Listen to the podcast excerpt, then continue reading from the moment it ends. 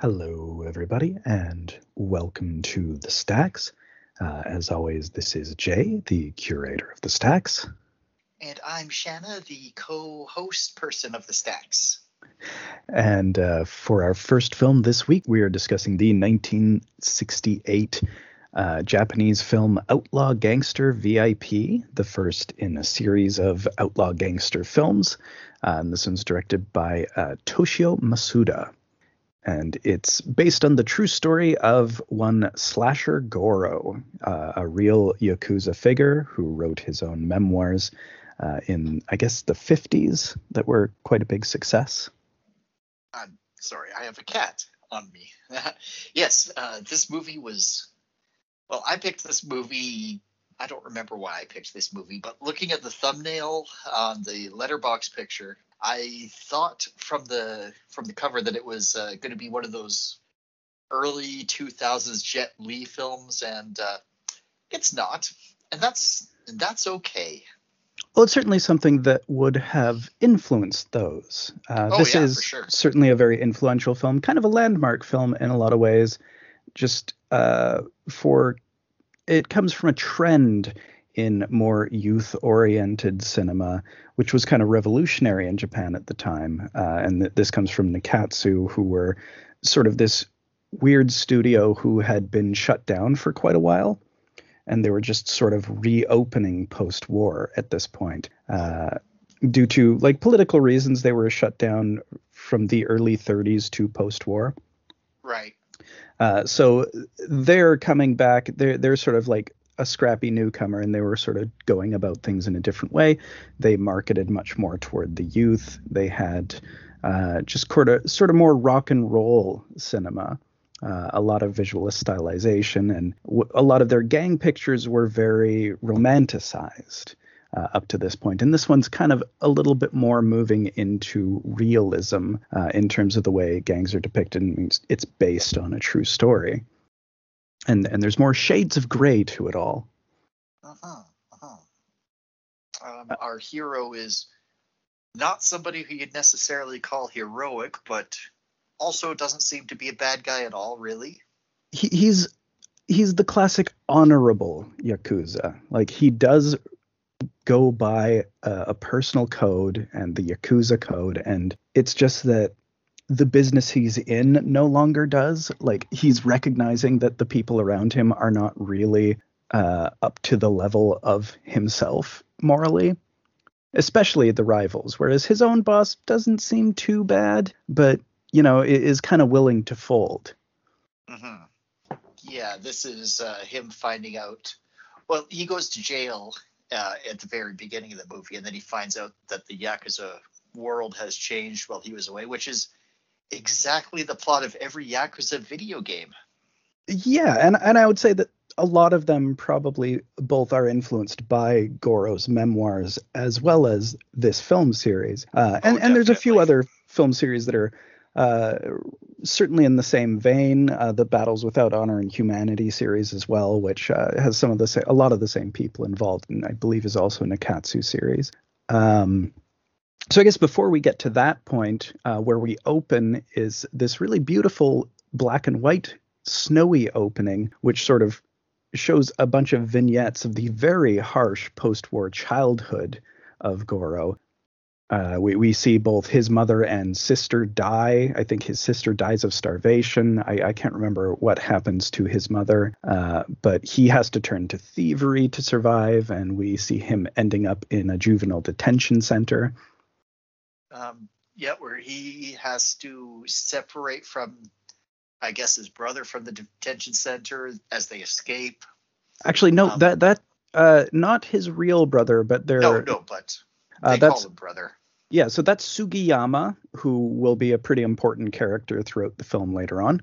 Oh, that okay. That's who that is. I I was having a lot of trouble keeping track of everybody's names and who was who in this. Yeah, some of them are a little bit hard to keep track of. Uh, it, it was easier having, like, I did watch it a couple times, uh, and just the way the stories come together near the end, it becomes a little bit easier on a review to catch how all of them meet up at the beginning. hmm Uh, so it cuts to not quite the present day after that. And we see the thing that gets him put in jail. Uh, so this is sort of like the first thing post credits, where uh, a friend shows up at his door. I think this is Suzuki, who shows up to say that uh, Ueno, Ueno, it's uh, Ueno the, is yeah. Ueno, the the, the other clan rivals. Yeah, the rival the bad clan. guy clan. Yeah, so their hitman is uh, about to do a hit on their boss, which is uh, they're the Mizuhara clan. So we see the hitman who uh, is just gunning down a bunch of people at a nearby bar, and Goro just comes and and the way he enters the bar is amazing. He flips into the door above the hitman and just like flips in over him. Very cool. It's I should have rewound it and watched it again because it was very, very fast. It was all one movement, and I was like, "What did I just see?" It's a big flashy move, especially yep, like a guy who's already firing a gun at people. Uh-huh. Uh, and I guess we should also note at this point is when we are introduced to Tetsuya Watari as Goro, uh, because the earlier sequences have him as uh, a child. Uh, so when we get Tetsuya Watari, who is hot, man, just oh smoldering, very intense. Uh, like I've seen him in a lot of things. This was like his big breakthrough role, although before this he'd been in the fantastic Tokyo Drifter, which is kind of like a more abstract version of this by Seijun Suzuki. So, so what exactly does he do here again? I think he, he so stabs the, hit, the hitman, but doesn't. Yeah, so the the hitman is Sugiyama again. Uh, so oh, okay. this is, and that's why when they when he runs into him and they they have like a brief uh, exchange of dialogue, and he does call him brother here as well. Uh-huh. Uh, and he he he does stab him with his short sword. He just kind of charges him, uh, but uh, it's when he coughs because Sugiyama is sick with tuberculosis. Yeah. Uh, so and then then he stabs him because he specifically does not want to kill him, and they're like, "Oh, you you specifically avoided my my uh, organs so as not to kill me," uh, and he's kind of resentful of it in a way. Uh, but both of them get arrested. Uh, one of them is also, you know, being carted off to the hospital, but then to jail. Uh, and both of their girlfriends show up. Uh, and Goro's girlfriend says she'll wait for him. Uh, Sugiyami's Sugiyama's girlfriend calls him a murderer and just totally tells him off. Uh, the color design of this scene is really beautiful because we've got uh, one of the girlfriends in blue, the other one in red, in these contrasting colors. You got the big rainy, wet street, all of these uh, neon lights, the just giving pops of color in the background. It's a very oh, nice geez. looking film. It is nice looking, but how did I not notice the blue and the red on the on the two girls? I don't know. I, I didn't catch it. It was pretty cool looking, uh, and, and, it's striking because like they're it, in the scene where they're being driven away by the police. There's sort of a tableau of them kind of in a line. It's really cool looking. Uh, I, I, would say that the color design in this movie is often very striking. Uh, it uses rain very well. It uses wetness uh, in in the streets. So after this, it cuts to three years later, and this is 1956 when he gets out of jail. Um, okay, so he gets out of jail. Oh crap! I don't. So one of the things. okay, well, so one of the things, first things, uh, we run into these two women who are from out of town feeding pigeons, uh, and their wallet happens to go missing. Uh, and this one guy at the the restaurant or bar or whatever decides to help them quote unquote by paying their bill but then uh, four other guys surround them uh, because they're going to entertain them quote unquote uh, to which goro has to intervene. And this is his first encounter with the, with the ueno clan uh, after getting to jail. i love this scene. Pardon me. I love this scene because he just tells the girls to run off and we watch we watch the uh, the view as it the camera kind of focuses on the girls, and we just see him in the background of the shot kicking the crap out of these five guys with very little effort. Oh uh, yeah, and, he's and then their boss, trying. yeah, their boss shows up, who's uh, Kenka, Uh, and he remembers Goro from before he went to jail, and the, it's like you guys are idiots, and and he starts beating them up too, Yeah. uh, which was kind of fun. Uh, he lines them all up and slaps them. it's kind of cool. Uh, and but he does also warn Goro. It's like, listen, Ueno has become a lot more powerful while you were away, and obviously Mizuhara has not uh, become any more powerful, as we definitely do see.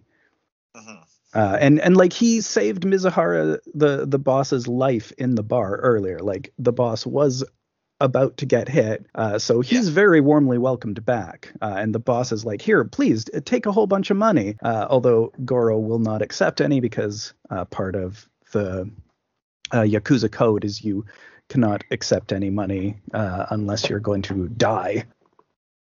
Like I, I think you can only accept money that you're going to die for, Well, that's interesting. That how do something you like that. get paid and then go get yeah, you're not supposed to get paid. Yeah, I mean, like y- you're not really allowed to get paid off. You you kind of just work within the system or something. Like you can't take like a paycheck. Well, I mean, I guess no. You can't really go to the bank and like, yeah, here's my uh, here's my monthly yakuza paycheck. yeah, and it Oh. seems like more of just like a communal thing. Like when he meets up with these guys later, and he's supposed to get an apartment, one of them just gives them gives him his apartment. Uh, well, there, yeah, there is a lot of that. They they just met this guy like that night.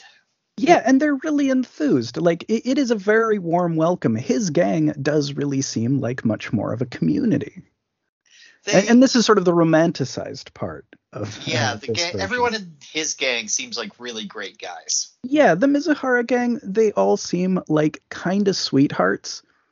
Uh, so when after Goro, Goro meets up with his boss briefly, uh, he goes to stop in at the bar from earlier, uh, and also learns uh, that his girlfriend did not wait for him, as it turns out. And then oh, his reaction was like his reaction was weird, and I don't know what to make. At the time, I didn't know what to make of it. He's like, "I'm going to kill her." Yeah. I can have anyone I want. What? I'm not good. I don't care about her. And I'm like, Yeah, he cycles through. real?"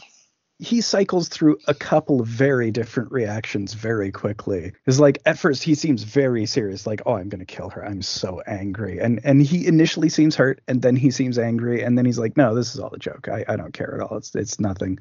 Uh, and then Yukiko shows up, uh, played by Chieko Matsubara, who's uh, the one of the two girls uh, who are feeding pigeons who are attacked by those guys who he saved. Uh, and she's so into him already. She's like she's decided that they're going to get married and have little yakuza babies. Yeah, and and she's, She's completely sold on the idea. with them. Yeah, she sent her It's friend already home. going to happen in her mind. Yeah, like her friend has already gone home, and, and she's like, no, I sent her home, but I but I need to stay here with you. Uh, and he's given her the superhero excuse, basically. He's like, no, no, they're great power and great responsibility. I, I can't be with anyone because uh, my enemies will target my anyone I'm with. So uh, I, I'm too dangerous to be around. It's not because I find you creepy. she's cute. She is, but she She is. She's clinging. she she's But, a little like- too much. she is she is a she's very much a type too though like th- this is a character like a common type of character that you do see in a lot of these movies Oh yeah. You The- saved me and now I now I'm in love with you. And yeah and and a big anime trope as well and this director is someone who's kind of influential in the anime world like he did the space battleship yamato series and movies Oh, right. yeah Um, I haven't seen any of those. i've only seen like isolated episodes here and there and then the live action remake from like 10 years ago which was decent it's a cool Wow. series anyway I'll have to check them out one of these times. Yeah. Um. So, uh, Kenka shows up to the bar with some Uenos, uh, and Goro stabs him, so they'll have to stop fighting and take him to the hospital. But not enough. Like again, not enough to hurt him badly. It's just like, okay, now you're hurting. They're gonna have to take you to the hospital. So this is over now. See ya. It's a calm the fuck down stabbing. I love it. yeah, it was so funny. Calm the fuck down stab. Yeah. Calm the fuck down stab. it's kind of his signature move. It's kind of great. Yeah, he's not really into killing people unless he really has to, or they really have to die. Or yeah, or Because sometimes, something. yeah, sometimes there's a reason that someone really has to die. Some sometimes, yes, someone later does something. Yeah. So he sympathizes a bit with Yukiko now. Uh, she she tells him a bit about her background that her brother is trying to force her to marry someone for financial reasons, and she really doesn't want to do that. So she thinks he's a much better option because he is super hot. He's super cool. He can clearly take care of himself in a fight. Like he seems like a much better package than whatever this guy her brother is trying to get her to marry. He's a little emotionally unstable, though. I find Oh yeah, he is not stable. the, uh, to his credit, he does try to warn her off repeatedly. It's like, don't be with me. I'm not going to be good for you. Don't. In fact, it's basically all he ever says to her. Yeah, for like a handful of scenes and for like a multiple days in the narrative, no less. Like Mhm. every time he sees her, it's like, listen, I am so dangerous. And like the implication is not just for the people that he's around, but that he is clearly so emotionally volatile. But it, but I just realized it's coming off like I'm real dangerous. Yeah, exactly. bad boy. It's all just working me. for her. Don't take me home to your parents. Oh my god. Yeah. Okay, you know what? I kind of get where Yukiko's coming from. Yeah, and he's not doing it intentionally. He really is trying to warn her, but Oh like, yeah, it's all he, he doesn't want her to have anything to do with him. Yeah. Uh, so we, we get the Mizuhara guys show up and they're gonna take Goro out on the town. Uh, they they're going to give him their apartment, but he actually gives it to Yukiko uh, and decides to just go out partying with them instead. Uh, although you know the, the partying that they're going to do uh, initially it sounds like they're going to have a real rave up and celebrate him being out of jail and they're going to go to a brothel and they're going to you know get crunk but they're so sweet and innocent they just take him to their favorite restaurant where one of them has a girlfriend who works there Uh, Not not even a girlfriend, a crush. just a crush although she's into him too Oh, She is, but yeah they they can't admit it yet she's really bad at being tsundere. Yeah she is not good at it and and like she she tries it and goro tries to get the guy to slap her and he's really taken aback by it because again they're so innocent this is takeo uh she so she cute. like she makes just a, a fairly mild insult and he's really taken aback but he almost does it and goro's like "No, i'm just joking guy come on uh, so then they, they go to another bar, uh, and this is where he runs into Sugiyama's girl, who uh, has fallen on hard times because the uh, Ueno boss has just not bothered to take care of her at all while her man was in jail, which is again part of the Yakuza code that they've just kind of let down. It's it's showing the contrast of how the Uenos are just not a good uh, clan. That's yeah, that because that is one of the things you're supposed to do. If somebody goes to jail for the clan, um, you have to you take care of theirs. You take care Yeah. of their family or whatever. Yeah, exactly. But there's no profit in it for them, so the Uenos just haven't bothered. They've become an overly capitalist band and or, or uh, clan, and, and they're just not taking care of their people properly. Like a good villain clan would. Yeah, or well, like the the yakuza is in sort of a weird place in Japan. Like being a member of the yakuza was not illegal, uh, and and it's kind of just it's sort of a necessary thing. The yakuza kind of almost kept the peace in places where the police just did not have the manpower to do so in post-war Japan. Mhm. So like they they do have sort of a special gray area where some of them are almost youth outreach organizations at a certain level, I guess. Yeah, like it's it's not like the street gangs. Like the yakuza in Japan are allowed to exist, and they're tolerated at least by society. Yeah, and I think it- it is to the a same degree. with some some inner city gangs as well to a degree. It's just, you know, obviously there's that fringe area where there is crime involved and it's just you know, the existing in that fringe area is always going to cause a lot of problems no matter how good someone's intentions might be. Mhm. Uh, so he, Sugiyama's girl, and I did not catch her name here, uh, but she catches him up on all of this stuff, and and she's not really angry at him anymore. Uh, and and he's kind of more understanding about what happened. And, like he agreed with her about everything she said about him because he's very self-effacing all the time. Uh, so at this point, we we get we see Kenka, who the the guy he uh, stabbed to calm down. He he's getting chewed out at the hospital. Uh, we see Takeo go meet with his brother, who's uh, the guy who's with the Uenos. Yeah, yeah, his brother. That's this whole thing because his brother is in the Ueno clan, but he's in the Mizuhara clan.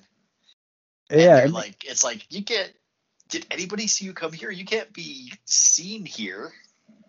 Yeah, and they have kind of an interesting discussion, sort of about what we're talking about here, about how important the gangs were to their impoverished childhoods, that they just kind of needed them, and that sort of the the way they grew up. So they're really essential to their lives, even though it's sort of caused this weird rift between them because they're in rival gangs. Uh, Yeah, and while they're having the sorry, while they're having the conversation, they're petting a kitten, which is great. yeah, kitten Uh, and they almost get into a fight, and then the cat meows, and it breaks the tension. So they just have a drink instead. They have some whiskey, Oh yeah, right. They've got their weapons drawn and everything. and then the cat goes meow. Like, oh, this is silly. We're brothers. Let's have some whiskey. And then Takeo is telling him about like, oh yeah, I've, I've met this girl. She Mhm. hates me, but Yeah. you know she could be She's the very one. tsundere, but she's she's definitely the one for me. Uh, and then someone shows up to notify the brother uh, about, I, I guess it's about Kenka's stabbing specifically, uh, and that the boss needs uh, needs the brother to go after Goro. Uh, so he- the brother has to tie up Takeo so he can't leave to go warn Goro while he goes after him. Yeah, that I, I thought that was kind of weird. It's like, okay, you're not supposed to be here, so you can't warn him because that would give away that you're here. Just you know, stay here. No, okay, ties him up. yeah it's, it's a very complicated thing and like uh, all right and uh, it's it's sort of their their relationship is volatile i guess everyone's relationships are volatile every scene Yeah. is kind of filled with a lot of conflicting emotions you do get the impression that this was made for and marketed for a teen audience with just how high the emotions run all the time in every scene Mhm. so at this point they're trying to go go after Goro at the brothel where Sugiyama's girl is. Uh, but like right at this point, he's giving her the money and leaving. Uh, so by the time they get there, he's long gone. Uh, but we get this really cool shot of him walking against the flow of all the normie people walking to work. So like he's walking into the suburbs and all the suburban people are on their way to do their regular everyday people jobs and he's just walking against the flow of that. This is you know matinee idol face just searching. Amazing. Uh, and of course, he's going to see his ex, who is now happily married in suburbia, uh, or or so it seems. Uh, he he's able to spy her, but uh, she doesn't see him at this point. Uh, and at this point is where the Uenos go to attack the brothel, but he's long gone, so they abduct Suzuki instead. Oh, which one was he? Oh, he's he's the other uh, Mizuhara friend, not Yeah. Takeo, but the other one. Right. Yeah, the other guy. I think he's either the other guy or he's the guy from the beginning who came to notify him about Sugiyama going Sugiyama uh making the hit. Maybe both. It's But he's he's one of the he's definitely one of the other Mizuhara guys and we Yeah. see him a couple times here, but I can't remember exactly uh, all of his appearances, but he he's one of those dudes. mhm. Uh, but Takeo has escaped by this point, so he runs to warn Goro about uh, what's going on, uh, and that uh, his brother's after him and so forth, and that like the Uenos are on to him. So is this where Goro goes just goes into their office? Uh, not quite yet. Or does Uh, he go back home? yeah, he goes back home and speaks to Yukiko again. Uh, he, she again is about how how much she's stuck on her, and he's like, "God, you're such a nuisance, but also you remind me of my sister, and that that's a big deal to me." And Uh, ultimately, he tells her like, "You have to leave. I I can't do this anymore. You have to leave because there's something I have to go do." And he starts arming himself, and she does leave, but then when he gets outside she's already she's still out there waiting she's like i'm not going to leave i absolutely won't because you're making me leave because you're going to go die and i won't accept that so finally he relents and just gives her the keys back to commit to coming back alive for her and then this Yeah. is when he goes to the uenos But I'm not sure if that was more like, okay, here's just to shut you up, or if that. It's really hard to say. Right. And- It's definitely in between. It's it's the the emotions run really high. It's like, okay, I'm giving you back the keys because I will commit to this, but uh the who knows what's going to happen because I'm going into this situation and it's it's going to be dangerous. Uh I really like that the moment he arrives at the Ueno's place, it starts pouring rain. It's a very classic samurai duel kind of thing.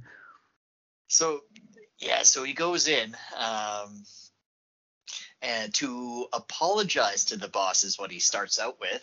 hmm And he's like, please let Suzuki go. I take full responsibility for the stabbing. and and the boss is like okay yeah i'll hear you out so he so goro does this classic yakuza thing uh, he puts the knife jams it into the boss's desk puts his finger he puts his Pinky hand finger. his pinky finger um and oh just i thought i thought they used a special knife for this but i guess they don't Yeah, I guess just his short sword. Just use the knife that's available. I can't imagine how just oops, I, I how hard how much that would hurt. Yeah, like just How hard that would be to do right. because he does like- it himself. Yeah, he just does it and then he picks it up and he hands it to them too. Uh, and and that's his payment to uh, get Suzuki back. And they do give him Suzuki back, but they've already murdered him, so they just give him back his dead body. And Goro's like, "Well, you have to die now." Yeah, he's like, "Well, I'm gonna kill you now. Sorry, that that's just the way it breaks." And he does slash his face real good, but he isn't able to kill him immediately. Uh, and then we get wicked villain scar. yeah, like straight across the whole face. And then this leads to the first big fight sequence of the movie, which is pretty chaotic. Uh, they go into a nearby building which is under construction, and the heavy rain has continued. So there's just like piles of mud, uh, and it's the whole gang versus just Goro on his own. So it's it's quite a melee. hmm It, it kind of reminds me like of how how there's how it's so confined and a lot of it is like the gang falling over themselves. It reminds me of that uh, the hallway scene from Old Boy a little bit in that way. Oh yeah. Yeah, because like he yeah, he he has to kind of control the flow of them and they there's there's a lot of enclosed spaces. They like he he funnels them through doors uh, in a few different places. Uh, and he does end up getting stabbed pretty bad in the leg. Uh, but then Kenka shows up from the hospital, like still in his hospital gown in the pouring rain, and he helps him get away specifically because he wants to be the one to kill him and and like also just for reasons of it being a more honorable death but like i i appreciate that he's like i'm gonna be the one who kills you so i can't let you go down like this you you can get out of here Uh, the classic, no one else can kill you but me. yeah you're too Which, uh, hot you're too hot to die from these lames That guy's not gonna kill him though. no I, I don't know if we even see him much after this. I don't know if we do. He might be in the final scene, but I don't recall him after this, honestly. Maybe he's in the sequels. Oh, maybe. Uh, also, meanwhile, Mizuhara headquarters, the Uenos just come crashing through the wall in a jeep with shotguns and just Oh, like yeah. they have a fucking raid. Yeah, this this stuff doesn't happen much in the game in the Yakuza games. Usually, it's just people punching with sword. Punching with swords, what? Usually, people punching and swords. There's not a lot of guns in those games. There's a few. Yeah, this but is no, more this like is- this is a Grand Theft Auto sequence. yeah, it right? is. yeah. Uh, so uh, Takeo's brother is, I think, leading this attack, and he gets directly into a fight with the Mizuhara boss. Uh, and Takeo has to intervene in the fight, and he lunges and misses, and someone else stabs his brother and kills him.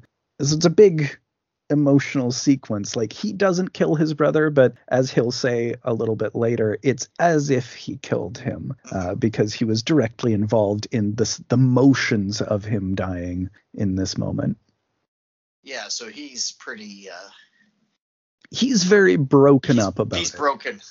Yeah, uh, and and this is sort of like uh, th- this is sort of the midpoint of the movie where we've sort of set up all of the stakes for everybody, and then the rest of it is kind of knocking down dominoes. Uh, all of this first stuff has been setting up all of the different storylines and stakes for all of these individuals, and then last part, the whole second half, just paying off everything uh, in sometimes very brutal ways. Uh, so first we we get a bunch of people arriving to see Goro now that he's in the hospital because he got stabbed really bad in the leg during that sequence. Yeah. Uh, so his ex comes to see him to apologize for not waiting, Oh, and and she's totally stuck on him still. Like she's Yeah. she's clearly married because she had to, uh, and that she just wasn't sure what was going to happen. But like, she wants him back, and she's kind of wanting him to ask her to take him back. Clearly, yeah. But Uh, he's.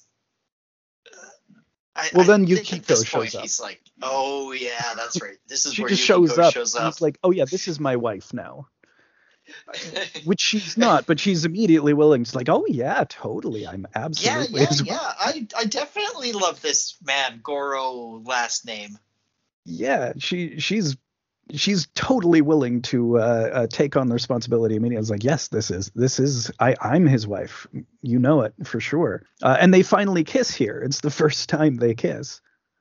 Yeah, uh, I I just imagine it's like, so we're definitely married now, right? Uh, no, I just said that to get rid of my actual almost wife. he Yeah, does pretty much we are commit to her, he, he Uh, really yeah, does. he does. Because uh Well, the rest of this is as he commits to anybody. as much as he can commit given his lifestyle like he, he's Yeah. he's like uh he's like de niro in heat you know he has to be ready to drop anything the moment the heat comes around the corner I, I- that's another one I haven't seen. oh man we gotta watch that movie that is one of the greatest action movies of all time like All easy right. five stars uh and sometimes hilariously over the top like pacino's performance in that mwah. there's a scene where he yells at uh uh what's his name? He's he's a big simpsons voice guy. Uh harry shearer i think. I think there's a scene with harry shearer and it's him yelling at him about uh someone having a big has a great ass. It's just it's incredible. All right. so also Takeo shows up with his brother's remains, uh, and he tells about how he's planning to take them to uh, his hometown to bury him. Uh, and this this gets into a whole thing about hometowns that really kind of echoes through the rest of the movie. Yeah, the idea is that if you have something that you consider a hometown, you can't be a real yakuza. Yeah, and like yakuza need to be uh, without a place of origin. Yakuza are orphans. Eh, yeah, which is why. Which so is, he's like, yeah, you have to go back there and stay, Takeo. He's like, you can't come back. You shouldn't be a part of the gang. You've got a hometown and you need to stay there. You've already lost your brother. Just stay there. Never come back. Uh, and he really does convince him. Uh, so Takeo goes oh, goes yeah, to he's talk. gonna to- go now. He's like, yeah, Yeah, I- like you, you don't say no when when Goro convinces you with a thing. He he's a persuasive talker. Mhm. Uh, so he goes to the restaurant to say goodbye to Kamiko, uh, the the the lady behind the counter, uh, and she leaves with him, and they kind of have a sweet romance. They for for a little bit they they finally admit to each other how they feel. Uh, and find that both of them do mutually feel the same way, and it, it is very sweet. Hmm And then they uh, they decide, okay, well, I'm going to run away with you. Yeah, I, I'll come come to your hometown too. There's nothing keeping me in the city. Uh, and like her dad is the guy who runs the restaurant. He's like, just go with him. Uh, there, you, I I can manage this place by myself. It's better that you get out of this city with all these crazy yakuza. Uh, and then they're on the train platform, and she she leaves him very briefly to just uh, go walk down the platform to get a box lunch for them for the train. And just in the background, we see as all this is like she's getting the thing. It kind of echoes the the fight from the beginning. Yeah, from almost the beginning, how five or six guys swarm over to KO, and all of this is like in the background, kind of out of focus. And then they leave, and he just starts stumbling. and as he's stumbling, we see blood start to hit the ground. Yeah, Uh, as and he's just walking towards her. and reaching out and he collapses and yeah he he's been assassinated uh, by presumably the Uenos. I, I don't think the Mizuhara would do that for him leaving. No, no. They I- they don't not- seem like the not type. those guys. Yeah. No, I don't think so. Uh, and meanwhile, what we're seeing uh, during this scene, like intercut with this, is that the gang leaders, both Mizuhara and Ueno, are having a conference over all of the recent bullshit. Yeah, they, they've got in a third clan as like a mediator, yeah, and and they Um, do to come of- to an agreement. like a peace treaty. It's uh, it's unfavorable for Mizuhara, but Mizuhara's like, okay, whatever. I just want to stop my guys getting killed all the time. Yeah, and it's super unfavorable because the the the agreement means that Goro has to leave the clan, and Goro is pretty OP, so that's that is a big loss. hmm Uh, and the boss is pretty broke up about it too when he goes to see uh, Goro. He's broke up, but he's also the way he says it is like, well, you're out of the clan, so you can do whatever you want now. Wink, wink. yeah, and he gives him a gun. Although he's like, No, I, I don't want a gun. Uh, listen, now that I'm free, I have something to do that has nothing to do with you. Uh, although you know, it's it's kind of related to his interests ultimately. yeah, like I've got my own unrelated errand in not the Ueno headquarters. Yeah, it's not necessarily your chief rival that I definitely plan on murdering, but you know, there, there's just some stuff I have to do, and you're not directly involved in it, so uh, we'll just keep that a secret. Mhm. uh, Uh, and meanwhile, as well, Sugiyama has been paroled uh, because he's too sick to be in jail with his tuberculosis. yeah, and he finds out the the Ueno boss does not give a shit about him. No, he does not give the slightest shit. Uh, and it's he, he goes to air his grievances to the boss. Like, you let my woman end up a prostitute while I was in jail. You you uh, totally did not follow through on the code. How can any of you support this boss who doesn't support any of you? Uh, and the guy boss is like, I'm sorry, you're useless now because you're sick. So there there it's just not worth us worth any money to give you any upkeep. Uh, which yeah, I mean like truly I, I don't understand why anyone any of the underlings would still be with him. Yeah, that's that's the thing I don't get. It's like the Yakuza got to unionize. well, I mean, they've Well, all got they they've all got kind of are a union. they're sort of a union themselves, and they've got weapons. They've only got the one boss. If Yeah. their boss is being bullshit, I mean, it's it's a real easy job to take him down. Uh, oh, Well, they seem to like him good enough, probably because they're assholes why? too. yeah, I guess they do seem to all just be a bunch of assholes too. That that does seem to be part of it. And I, actually, this is a little bit later because first we see Goro meet Sugiyama uh, before he goes to see his boss. Oh, right. Yes. because he gives Sugiyama his severance pay, uh, like the the quote unquote severance pay uh, that his boss gave him for having to leave the clan uh, because he's not The- willing to this take is not a hit money. exactly. Uh, and he's like, well, I can't accept this. It's not allowed for me to skip, take this. So I'm going to give this to Sugiyama, who I owe, uh, because you know I, I stabbed him and put him in jail and uh, ruined his girlfriend's life for a few years. Uh, so he's like, listen, you take this money. I want you to take your girlfriend and Yukiko, take them both to your hometown. And uh, I've got a few important things to take care of. Wink, wink. yeah. And then, yeah, then they get on the train, and here I think is where Sugiyama's like, "I have an important thing to take care of too." Wink, wink. Yeah. Uh, so he's like, well, it, it's it's sort of a combination of things. So he goes to meet the boss, and he gets all this stuff where he's told that he's useless, and he also hears that they're still going to go after Goro, even though he's no longer with the clan and he's uh, effectively retired from the business. So he's like, okay, I guess I'll give the money to the women and send them ahead, and I'm gonna stay behind and help Goro slash warn him. Right, that's what it was. It's very complicated. There's a whole lot of back and forth with the train station in this this Mhm. area of the movie. Ultimately, the girls do get on the train. Goro walks with them for a bit.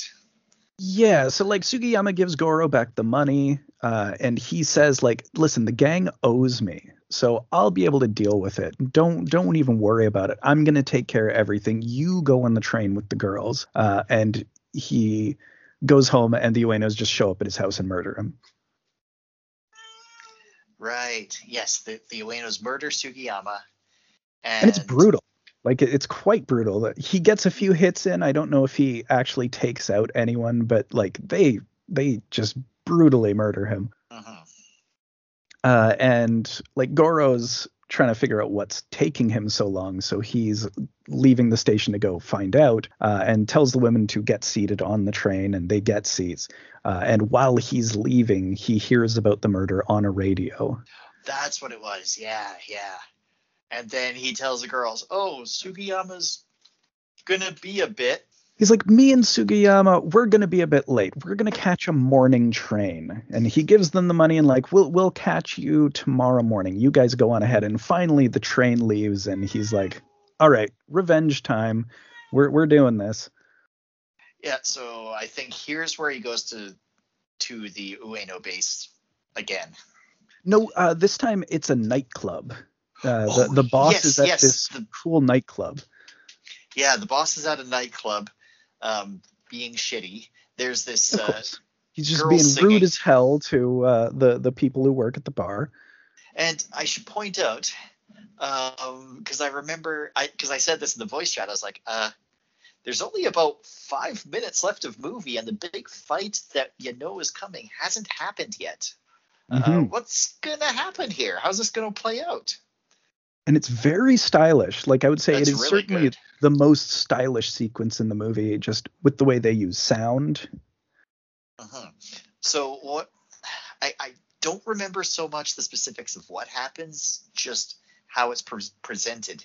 Is yeah, the only sound like there's no sound effects from the fighting you don't hear goro or anybody else yelling at each other you just see intercut um, the woman singing the nightclub song hmm and uh, this like kind of jazz number Yeah. jazz jazz yeah. It's it's jazzy for sure. It's it's like sort of '60s vocal jazz. Yeah, um, and that's the only sound that you hear while they're while he's beating up these guys and getting beat up by these guys. Yeah, so like initially he corners the boss in the bathroom of the nightclub, uh, and then all of the guys kind of pile into the bathroom after them when they realize the boss has been away for a bit, and just the fight spills out into the street. Yeah, it, and, and it ends up being like a full five or six minutes. Yeah, it just kind of goes hard. of the song. But uh, it's so interesting because it feels like the fight is happening in the background. The lack of sound effects make actually made it really hard for me to follow.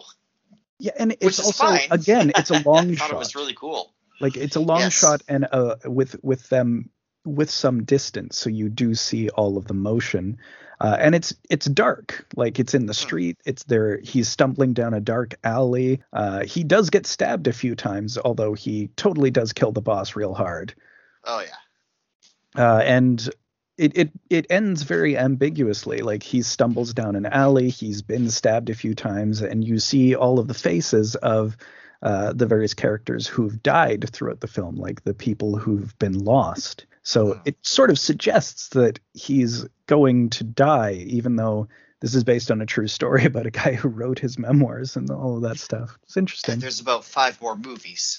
although there weren't at this time of course True. He c- yeah yeah, he could he could have died at the end of that. We wouldn't know. If Mhm. if they said he did, I'd be like, yeah, sounds right. Because it just ends. It doesn't even cut to credits, if I recall. It just ends. Yeah, it just says the end. Like we we had opening credits, so there are no closing credits. Yeah, yeah. It just ends like on him, just wounded, walking away through an alleyway Yeah, with rain, with rain, with rain. with rain necessarily. Very very big uh, component of this movie is rainy streets. Very cool looking. Uh, and yeah, that's that's it. Uh, it's a really good movie. I quite Yeah, I like it. Yeah, I, I. This is definitely another one I'm going to watch more of this series. hmm Yeah.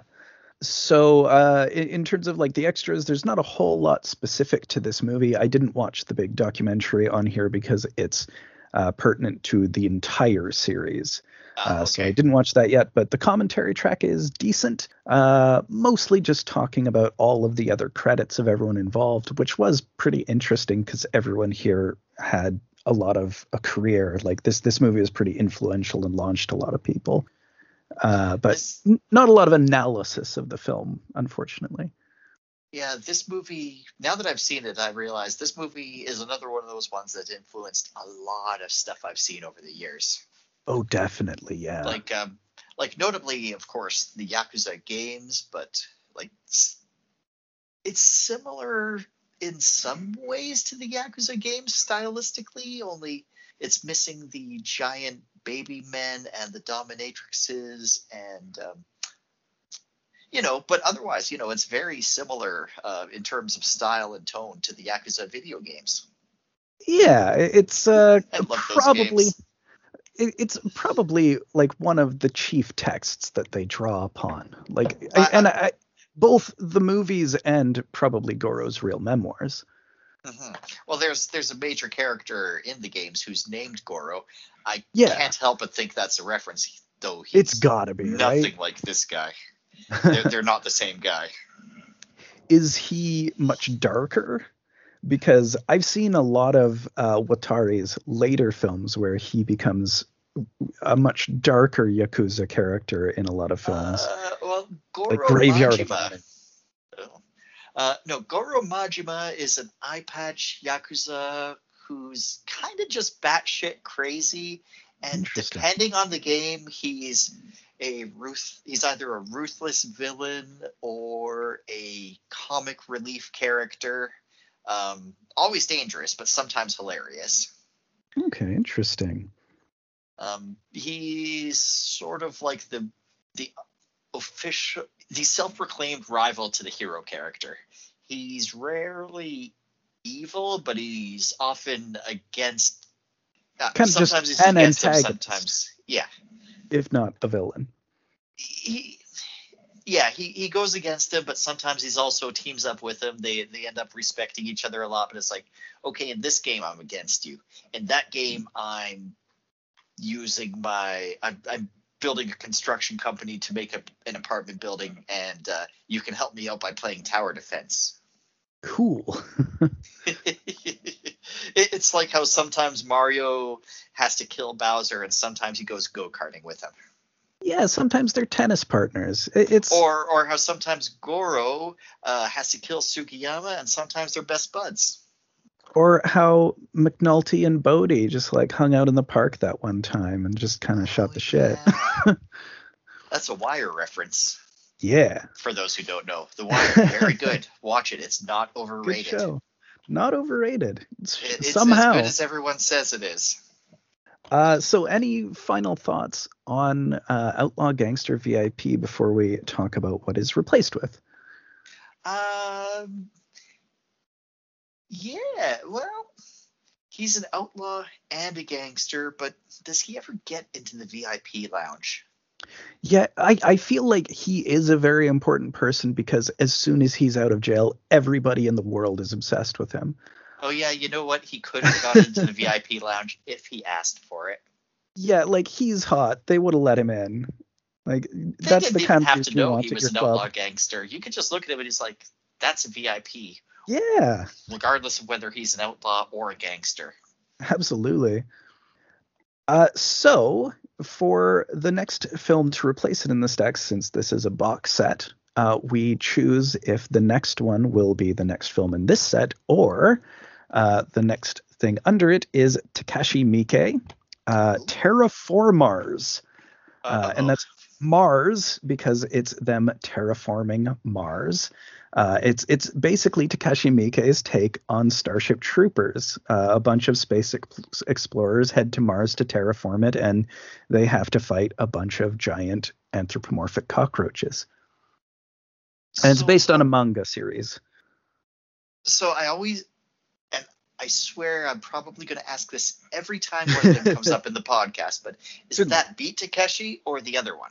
The other one. So he's the guy who did Audition, Dead or Alive, um, uh, Black Society. You, you've seen the Dead or Alive. oh yeah, movies. I, I've Yeah. seen the Dead or Alive movies. That Yeah.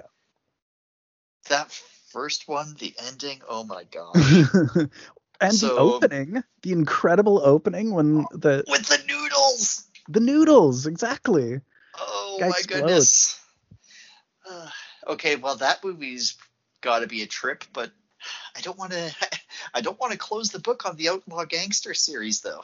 Well, of course. It, the the thing is, it's it's a choice of what we're gonna do next. So Oh, it's it's never we're we're done with it. It would just be it moves down in the stacks, and this would take priority first.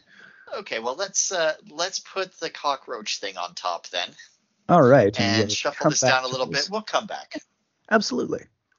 All right. Uh, so I think that's it for our first part, and uh, we'll head on in to part two. Okay, so for our second movie, we are covering the 80s Stephen King adaptation Silver Bullet, uh, based on his novelette, uh, as it says in the opening credits, Cycle of the Werewolf. Uh, this one was a comic book, I think like part comic book. I have a copy of it kicking around here. Uh, it's it was like half illustrated, so it it feels ha- comic booky. it definitely feels pretty comic booky. Like the the whole Corey Haim character and idea with his super wheelchair. Yeah, that's uh, that's that's definitely a comic booky or '80s kid, um, kid hero special, precocious, good, happy kid movie person thing. Yeah, even though this one is distinctly Stephen Kingy and is Mhm. a bit harsher than those, it's still funny. Like it's got that sort of 80s blockbuster comic energy in a lot of weird ways. It, it's got that weird like. It's, it still kind of looks and feels like a family movie, Yeah, much like despite People Under the not- Stairs, our previous Everett McGill picture. Well, yeah, kind of, yeah. Even though the subject matter is very dark, um, I don't. I think one person drops an f bomb in this. Yeah, maybe. And it's also pretty star-studded. Like you've got Corey Haim as your central kid character, which is, you know, fairly big. This was Corey Haim peak of his powers, I would say. Uh, and you've got Gary Busey as his uncle, and oh man, Gary Busey is great in this. I wonder if he was really drunk the whole time because, like, Some of just those to get a character, I, he must have been. the the the scene where he's uh chanting about baseball and drinking just like a bottle of wild turkey i could Oh, buy wait. him being genuinely drunk in that scene Oh, where they're playing cards and the mother's like desperately trying to get the kid to bed. yeah and he's like piss on the piss on the piss on the it's a whole bunch of different team names good yeah, stuff yeah. I couldn't follow what they were talking about. I don't. Yeah, I, I, I bet he was drunk for that. it's it's believable and it's or it's he's a very, very good actor. he is a very very good actor i, I don't know at what point this is uh, at, at some point in the 80s gary busey had a pretty significant motorcycle accident uh, and he seems to have gotten a bit of brain damage from that motorcycle accident. There's a bit of a line between his character actor performances and his post motorcycle unhinged performances and it's sort of hard to draw a line because his character actor performances did tend toward pretty wild like that's just sort of the characters he played but they got much wilder afterward and i'm not sure where in the timeline this exactly fits but the whole drunk guy and making the super motorcycle wheelchair uh, does sort of put it in my mind when i watch the movie Yeah, this guy's this character is weird. he's an odd character Like we're supposed to believe he's just this giant loser, but here he is, like inventing wheelchairs. inventing a super wheelchair. Like, Like- he, he hybridized a wheelchair with like a high quality motorcycle. He put this engine into it. It has all these pipes. It's wild. Like he's got to be able to make money doing that. You would think so. He seems to be some sort of low level genius of some kind. but the movie portrays him and ev- all the characters treat him as just this sad drunk. Yeah, like his uh, the kid's mom tries to warn him off and like, "Listen, I don't want you coming here and uh, drinking around my kid anymore." It's like this kid loves me. I'm the only th- the fun he has in his life because uh, with him being in the wheelchair, you just treat him as nothing but a kid in a wheelchair. And they have this really passionate argument about it. Plus, also alcohol is the source of his power. It seems to be the source of his power, much like spinach powers Popeye. Mhm. so like this this one has a bit more of a distinct plot that can be followed than some of our other second features that we've talked about in a little bit yeah. uh th- this is a wheel- werewolf story uh and spoiler alert obviously but everett mcgill is our werewolf he's the priest in the small i think it's a maine town it must be maine It right it's not castle Maine. rock uh, it, it's got to be somewhere in Maine. Where else would it be? Yeah, and and I mean like it's rural. It feels like I I know they do mention the name of the town, but I can't pull it from my brain right now. I've seen this movie so many times over the years. Like I saw this when I was a kid. It's um, in Mainetown, Maine. so Everett McGill is the priest in the town, and he has become a werewolf at some point. Uh, before the opening sequence or the the opening scene before the opening credits, uh, we get this guy beheaded. We get a really great decapitation on the train tracks. Yep. Just uh, he's going down the train tracks, and then suddenly you just see a head flying through the sky. Yeah, it's great. Just. Uh, and the the werewolf swiped his head off, and I guess after killing him, he poses the body to make it look like possibly the train went over him instead of it being a werewolf, because that's what they think happens, which doesn't make any goddamn th- sense. No, the the body would be so much more mangled than that. Yeah, and the head was just like swiped off, and he's got all sorts of werewolf claw marks all over him. It's absurd. Oh, those are from the uh, werewolf claw train gears. I mean, it's almost Mayor from Jaws kind of stuff. Like, listen, we've we've got an important fall fair coming around. We we can't shut down the town just because of a werewolf. Oh my god. Okay, so the very first thing I ever saw this movie, because I hadn't seen it before, Mhm. was the menu where it's just Gary Busey talking to this kid, and what does he say? Something like, "So let me get this straight. This guy kills your best friend, drives your best girl out of town, and now he's canceling the only carnival you got." Is that going to be the whole plot of the movie? And it kinda, is. kinda, Kinda. is. uh, meanwhile, so what we initially get is we- we're we're introduced to uh, Corey Haim and his sister, who is really resentful of having this brother in a wheelchair that she has to deal with all the time, uh, and who the parents kind of will always take his side Mhm. and they're they're like doing this thing in the park and his friend is a complete fucking turd Oh yeah, this this kid sucks. this is paul i think Uh, paul Brady. brady Yeah. uh and So Brady's got this snake, yeah and, and he uh, hides up in a tree and then dangles the snake down to scare the sister, who falls into the mud and completely blames uh, wheelchair boy for this, even though like he was what just wheelchair boy passively just standing by there. yeah What could he have done? Climb up the tree after him? Like exactly and, and the kid okay this is I, i'm not on the sister's side here because the kid is legitimately apologetic like he Yeah. really is sorry that this thing He's happened so to his sorry sister like and and she is not having it. But like i kind of think the sister character maybe they overjudged and they made her too unsympathetic and too mean because she's so mad at him all the time for very little reason. And i think they were trying to do a thing here that just didn't work out where they were trying to show the family dynamic of one kid who's in a wheelchair and the other one is kind of put off by the extra attention he gets yeah it do, i don't think it lands.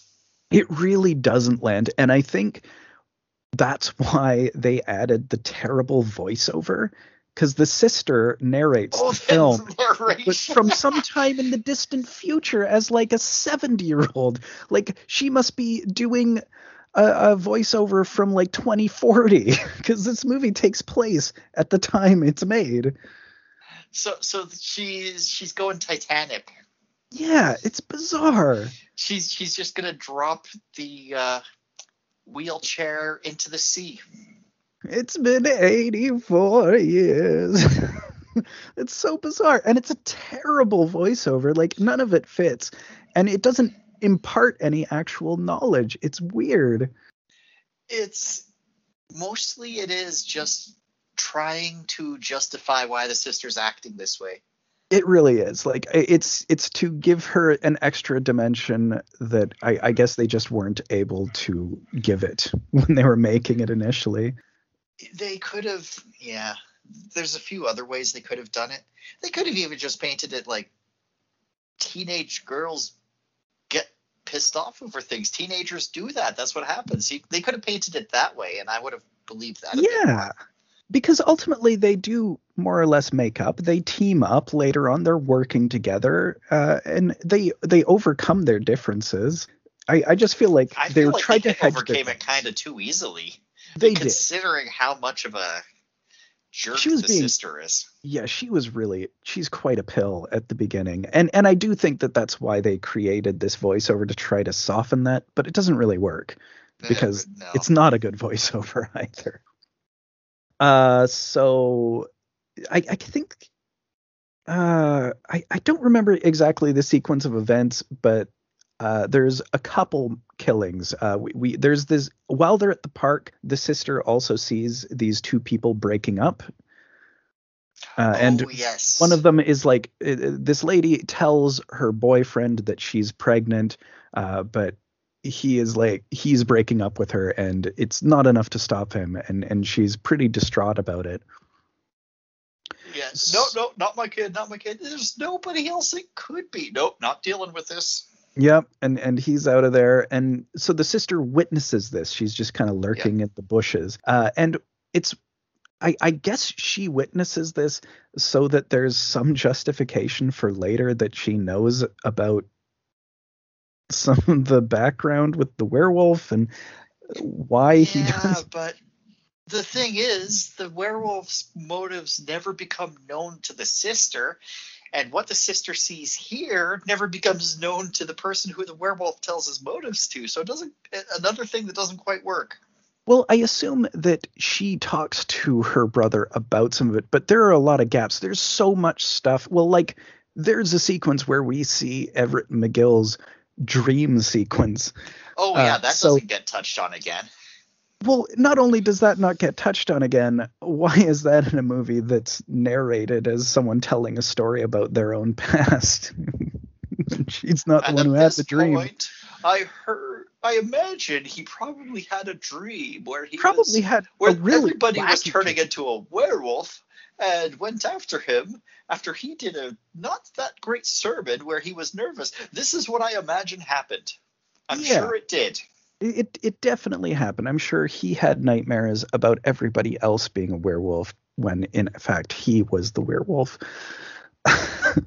weird. There, there's a lot of weird things about the, the, voiceover. Clearly, was like triage, something that they put in last minute, and it does mm-hmm. not work at all. It, it works fine if you don't think about it. I guess at, so. at all. It really bugs me. It, it, bugs me not only because it doesn't work, but because it's pretty crappy. It's just it's, a bad voiceover that serves no purpose. Like so, it, it never uh, informs anything. Yeah, so so the lady who just got her boyfriend broke up with her. Uh, she's it's nighttime. She's taking all these pills. Um, obviously, she's planning to kill herself, and then well, she doesn't get the chance to because a werewolf does it for her. Werewolf comes like flying through the window of her house, like through her second floor window, uh, and tears her up. Uh, and you know, notably, this is a pregnant woman, which we'll find out, or which she we've already heard about, uh, and it, it, does sort of increase the stakes for the town. Yeah. Um, uh, and then shortly after this, now everybody's like, there's something crazy going on in this town. Although I think the cops are still calling it just an animal attack, right? Is this where Second Amendment Andy comes in? Mm, the the mutton chop no. guy? No, I think that's after uh, the death of Brady. Oh right, yeah, no, this is because only one two people have died yet, and one of them didn't even have a name. Right. Uh, but Brady's death comes up pretty soon. So like uh Corey well, Haim's buddy, Brady, and like they're hanging out and he's like flying a kite very I don't know, there's something creepy about this kid. He seems creepy as he's just flying this kite and ignoring his friend while they're like, you know, we should probably not be hanging out here. And it's this really ominous shot of him flying his kite. And it's supposed to be ominous because he's clearly in danger of being eaten by a werewolf by being alone outside at night. But it oh. just seems like it's creepy showing him flying a kite and being a weirdo. well, we, we skipped something. Uh, Corey okay. Haim's girlfriend's oh yeah drunk ass dad uh, right. gets killed too. That's because right he because he walks his girlfriend home. Yeah. Um, this is I think just before they they do the curfew thing. Yeah, and the dad is just an unbelievable asshole.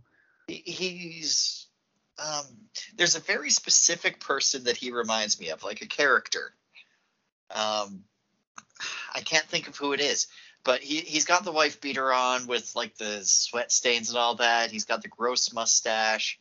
Um, he hears growling in his shed and he well, figures first first when corey haim goes to drop the girlfriend off he's really rude to him and he doesn't want his daughter hanging out with him because he's crippled uh, is, is oh, exactly God, what right. he says. It's like what? What is she gonna do? Catch having like having being paraplegic? What the hell dude? It's unbelievable that's okay. He dies soon. He dies very quickly. yeah. So he, he figures, I guess, um, Link from The Legend of Zelda is going and smashing all the pots in his shed again. Yeah. So he gets his shotgun uh, or his rifle or whatever, loaded with salt. He's he just wants to hurt whoever's doing it. He's not aiming to kill anybody, but yeah. you know he's still going to shoot you with a gun. Yeah. Uh, goes into the thing, predictably gets murdered. Yeah, shredded by werewolf in in like his greenhouse. Uh, and so and so the girlfriend has to leave town. So now like the, this is from the the the Gary Busey quote you were saying. Yeah. Ran his girlfriend out of town here.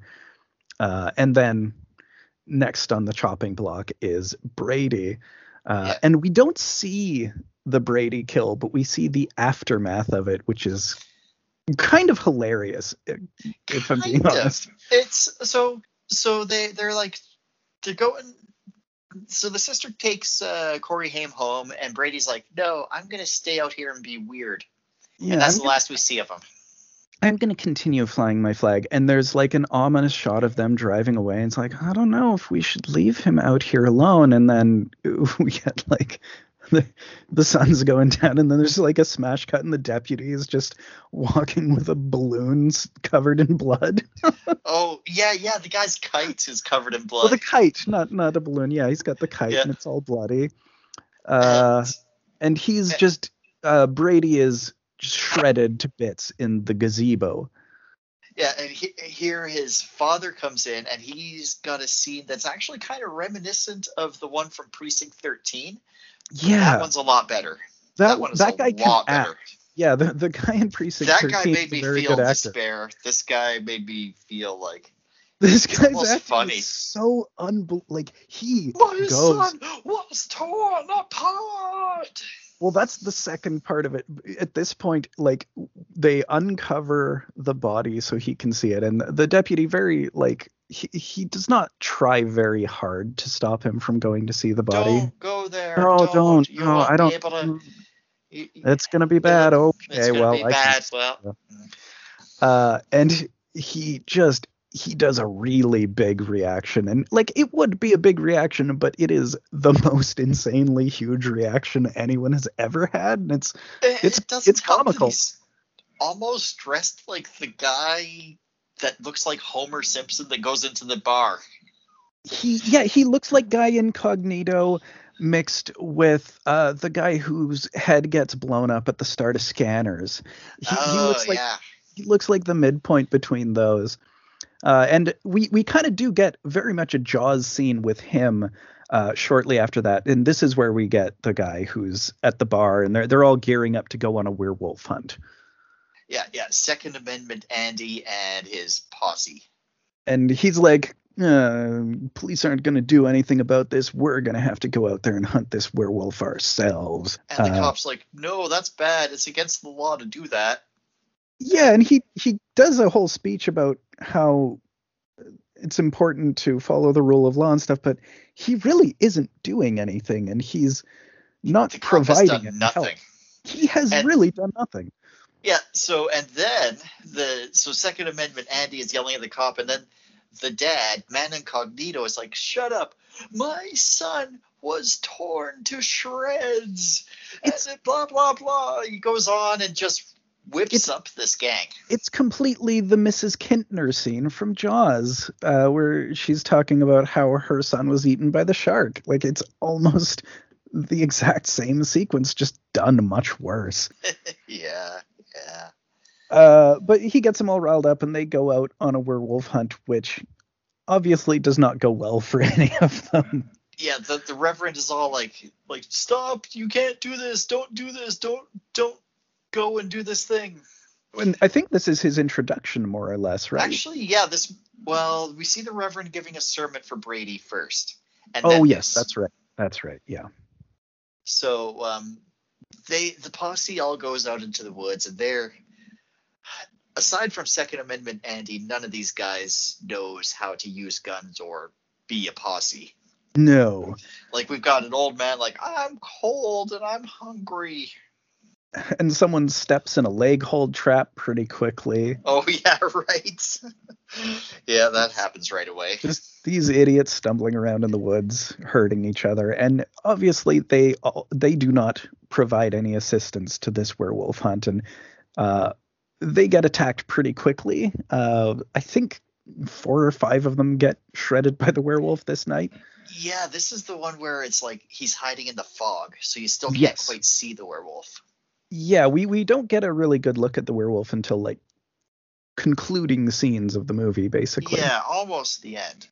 Yeah. I think after this is where we get the nightmare scene. yeah, where where he's giving the the, sermon, sermon, for the like the five guys are like, well, um, I know uh, words don't really mean a lot these days, and I can't provide a lot of comfort, and I'm just like, oh god, this must be so tough for you. It's really bombing.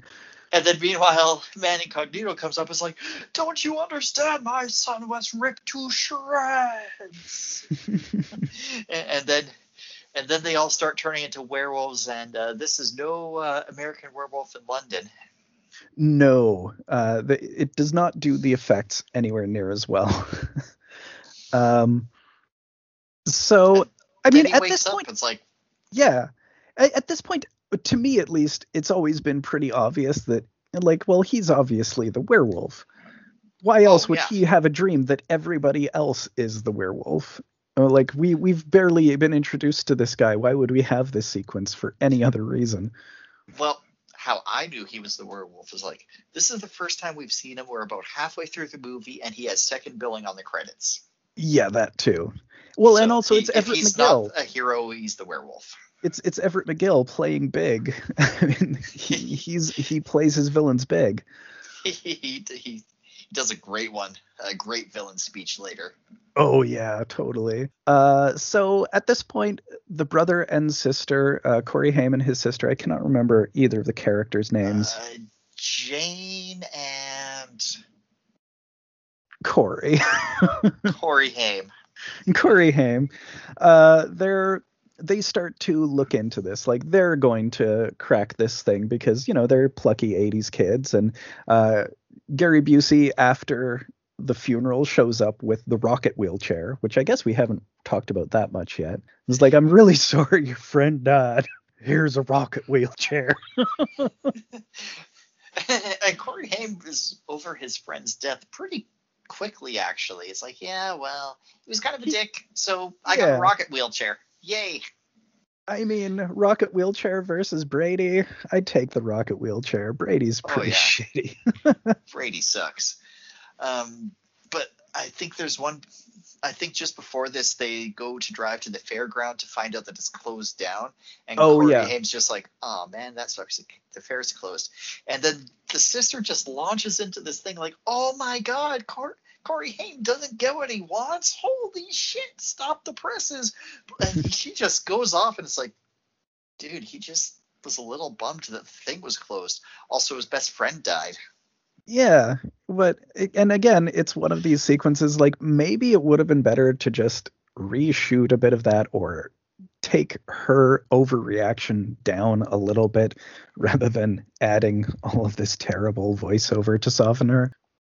Mm-hmm. Mm-hmm. But yeah, so then Gary Busey, since he can't do fireworks at the fair, Gary Busey gives him his own fireworks and is like, right. It's like, well, stay near the house, stay near the house, because you know there's a serial murderer ripping people to shreds and all that. Yeah, it's a pretty good advice, I would say. Uh, but, but he doesn't follow it. He doesn't follow it, and he just goes uh, out playing with uh, the the cool fireworks that his uncle gave him. And it's a good thing that he had the fireworks on him because uh, the werewolf starts coming for him. Uh, and he he is he's able to escape the werewolf because he fires a bottle rocket and gets it right in the eye, and then drives away on his super wheelchair. Yeah, he, he gets to because the, the the super wheelchair can go like 60 miles per hour. Uh-huh. Like like it can. this thing can't be street legal. He's driving it down the roads. If there were any real cops in this town, he'd get pulled over so fast. It was the 80s though. That's true. He was a get away with it. kid. Yeah, exactly. Uh, so now, obviously, they have a way to identify the werewolf, even though they're the only ones who believe it's a werewolf at this point. They know that it's going to be someone who only has one eye now. So, so the sister, please go ahead. So here's where the sister is just like, okay, I'm on your side now. Just forget about all this irrational hatred that I have for you well like he comes and tells her the story and he's like i i need someone to believe me and she knows that even though she doesn't like him all that much and finds him a pain in the ass, and he kind of gets more attention than she does, he's never been a liar, I guess. So it's like, well, I we guess I kind of because have the to believe. voiceover tells us this. Right. the movie doesn't, but the voiceover does. because they they had to do something with the sister character, I guess, after presumably test audiences were were not enthused. Uh. I, there there's clearly something with like it, it does seem like a lot of the the voiceover was just to correct issues with that character and the way she reacts. But he tells her about the thing and how I I think this is already when he's been run off the road by him. No, No, no, that's yet. right because they that's after she does her bottle drive. Yeah, she's doing the bottle drive to see if anybody's missing an eye lately. Yeah, and she goes through the whole town, and some of the things she does seem like someone would slap her, like when she takes that guy's hot towel off in the barber shop. Yeah. And it's it's Andy, right? Mhm. It's it's our it's our Second Amendment guy who. Wait, didn't he die? No, I don't think he did. Well, he doesn't do anything after this. No, he definitely like I don't think any of them do. It's sort of the, the cast just becomes our our our main family of characters for the most part, other than Yeah, the villain. hmm like even the the sheriff never really does anything else after this point. He gets killed. Oh yeah, he gets killed. That's right.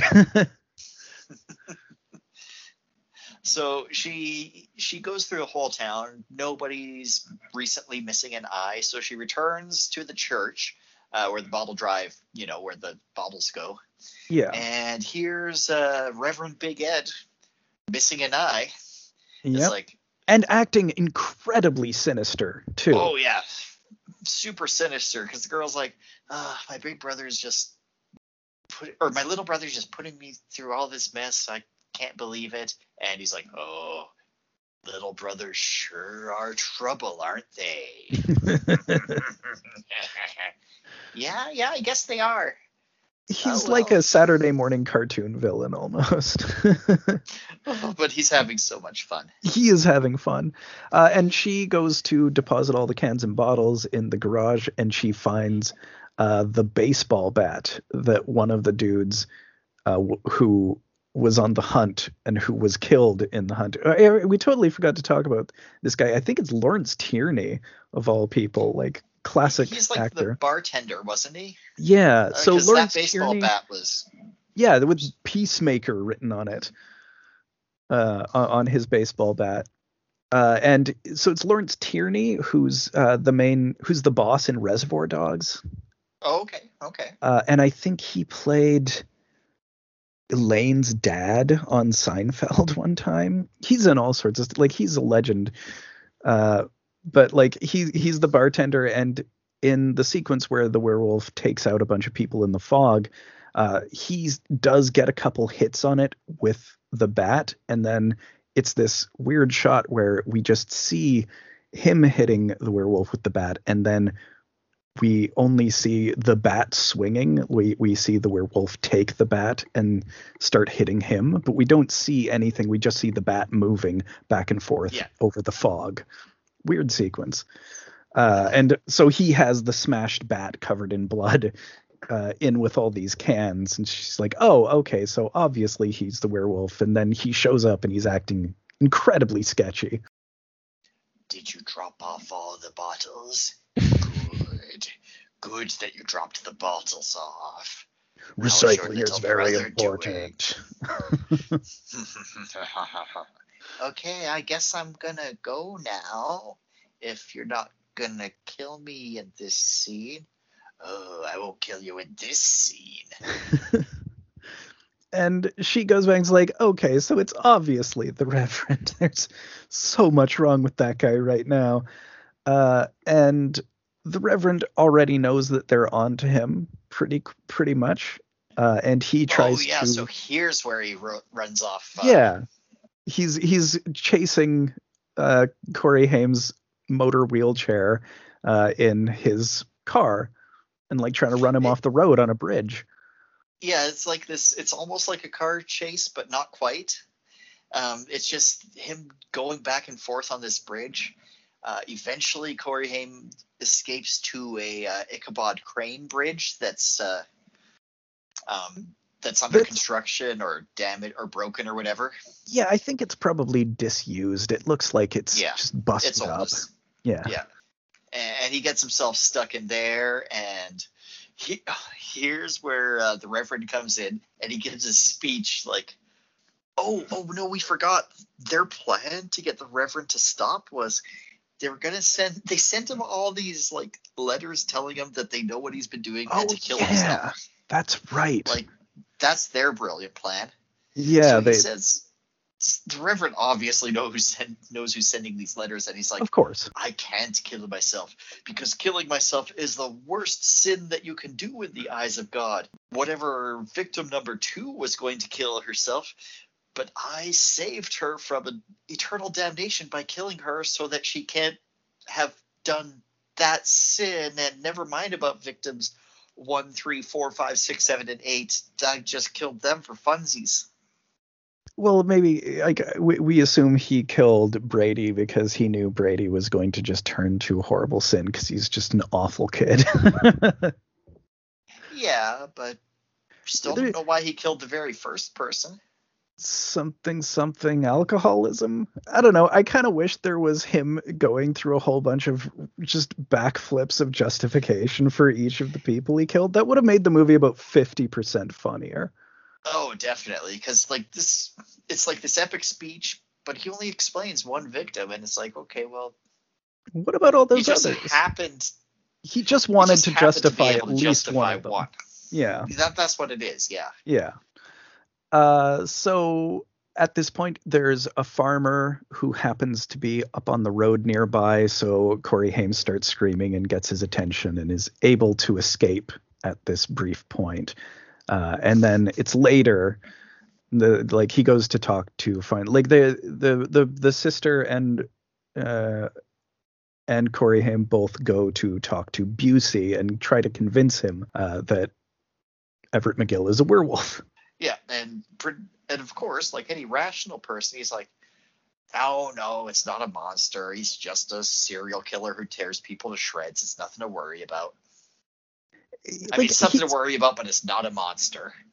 he he has a hard time believing him, but he's still like it, it's much like the sister. It's like, well, you've never lied before, and I don't know why both of you would be lying about this because that's crazy. So he's sort of convinced, and he does go to the sheriff about it. That, but he doesn't tell the sheriff werewolf. He just tells Yeah. the sheriff something is going on here, and uh, like he there's still only circumstantial evidence though and the sheriff terry o'quinn uh just still isn't really willing to do much of anything So yeah, basically, Gary Busey's just like, "Look, just go check out the Reverend.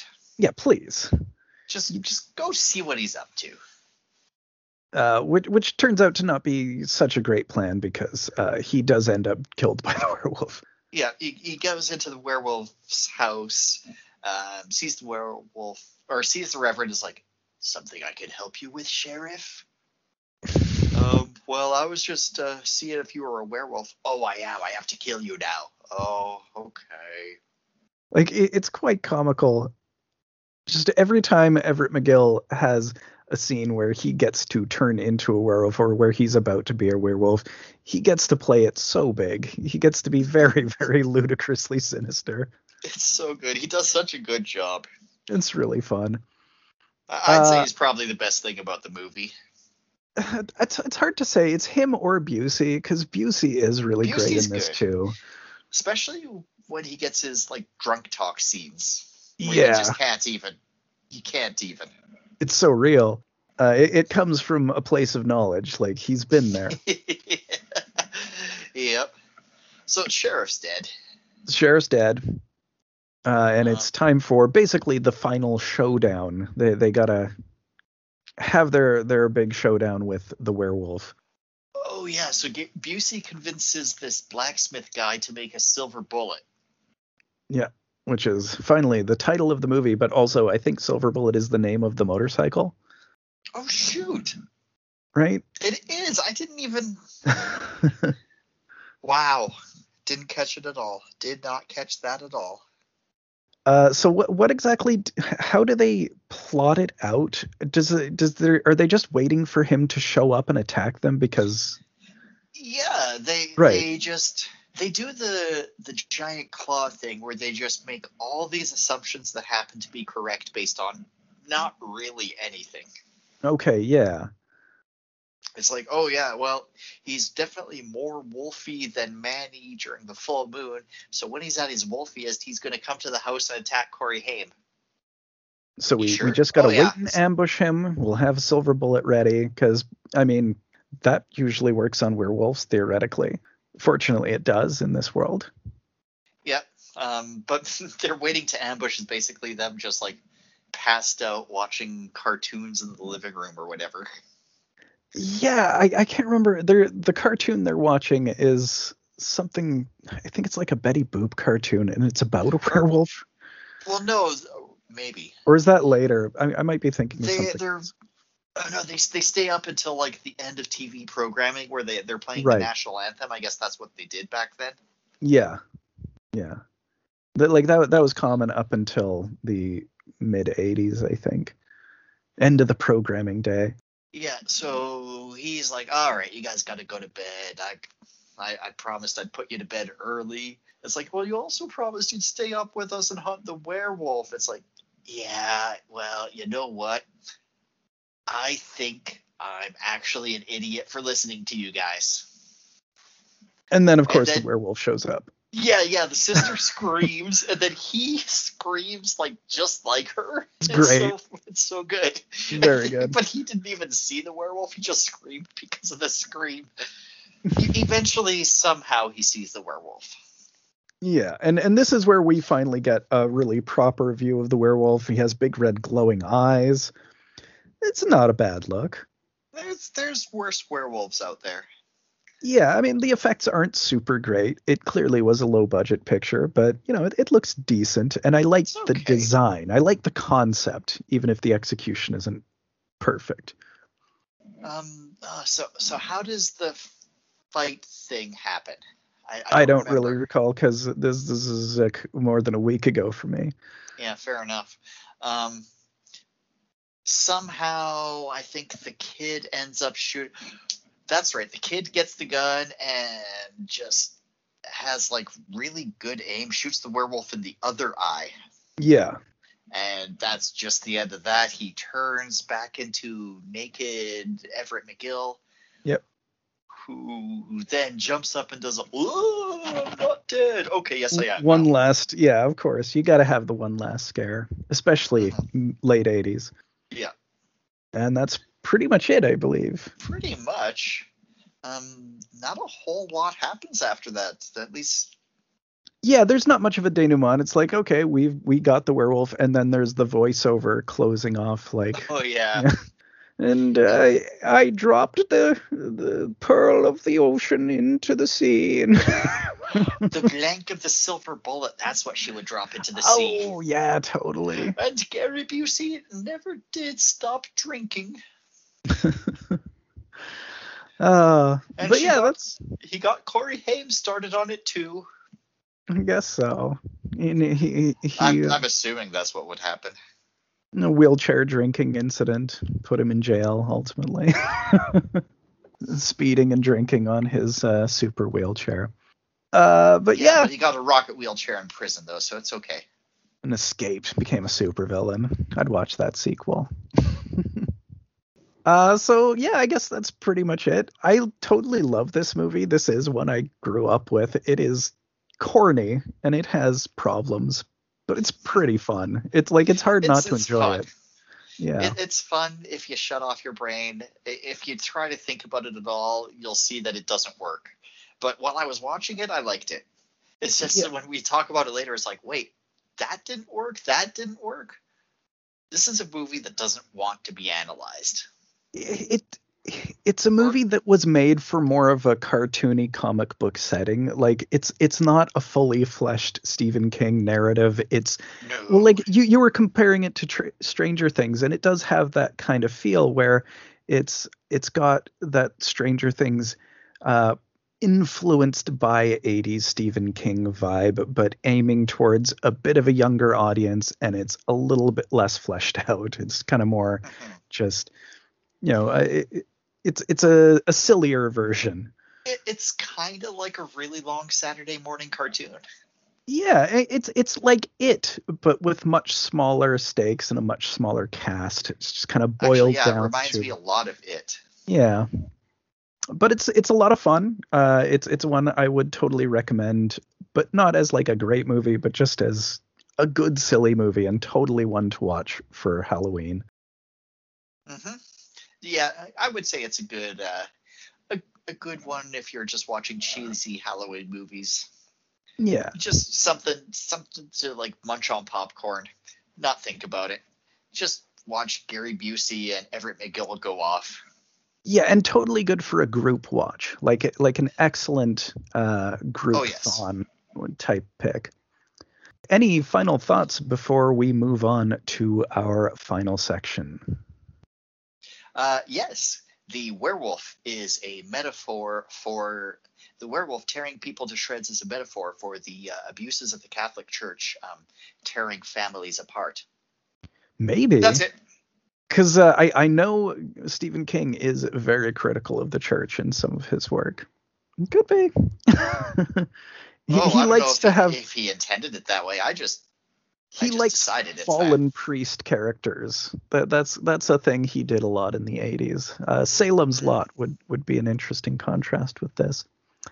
Uh, all right, so uh, we'll head on to our last section. Okay, so moving on to our final portion. Uh, first, we'll discuss the stuff that I've watched that's been moved from the stacks and decide on our secondary picture for next week from them. Uh, so I got a big package from Severin uh, last week. Uh, they're halfway to Black, Black Friday uh, package uh, of of all the new movies that should have come quite a while ago. I talked about this. Yeah, I uh, was gonna say we're not halfway to Black Friday anymore. We're pretty close. Yeah, we're a couple months past. Uh, they they showed up pretty late. They were held in customs for an entire month. Uh, Uh, so I was glad that. glad to finally get them. Uh, so I watched three of those straight off, uh, and they're kind of the three main pictures because it's their post-nuclear bundle, uh, and they did a whole bunch of crazy Italian uh, post-apocalyptic films. And I watched all three of the main features of those uh, to start with. So first one, Raiders of Atlantis. Uh, this is a Ruggero Deodato film, uh, who is most famous for doing Cannibal Holocaust Okay. and it's this crazy sort of uh, bizarre uh, post-apocalyptic biker action movie where uh, the this team is trying to recover a downed Russian nuclear sub and the radiation from the sub causes Atlantis to rise. And then all right, all right. and then uh, it sends out an EMP and destroys all communications, and it also signals all of its sleeper agents throughout humanity to rise up and start a massacre. So there's this biker gang led by a guy with a big crystal skull helmet who have all these crazy souped up motorcycles, and they're massacring people in Miami. Uh, and are people who were on the platform who uh, saw Atlantis rise. The platform gets destroyed, and they get picked up by these two criminals in a yacht who we have seen in an earlier sequence um, killing some people and kidnapping a guy, but they're our heroes. Uh, and what we end up doing, strangely enough, is the first hour is an assault on Precinct 13 knockoff somehow, even though it's about Atlantis rising because all of these bikers uh, assault like they they lay siege to them in this random building that they all hole up in uh, and then afterwards it becomes uh, this different thing where they have to go to atlantis and fight back and they they need to get this lady back, and it's it's wild. It's it's really crazy. Uh, very good time. Themed gangs. Themed gangs, sort of. Um, like I, I would say all three of these do have a bunch of themed post-apocalyptic gangs. They're all very Mad Max uh, adjacent, like clearly heavily influenced by it. Uh, the next one is Warriors of the Year 2072, which is uh, Lucio Fulci uh, take on the post-apocalyptic thing, and this one's about uh, a future TV. Uh, it, it's a future TV death sport, so kind of like Running Man, Mm-hmm. uh, except this one's Kill Bike. Uh, and it's just a bunch of people on motorbikes who fight to the death in like a gladi- gladiatorial arena. And the top Okay.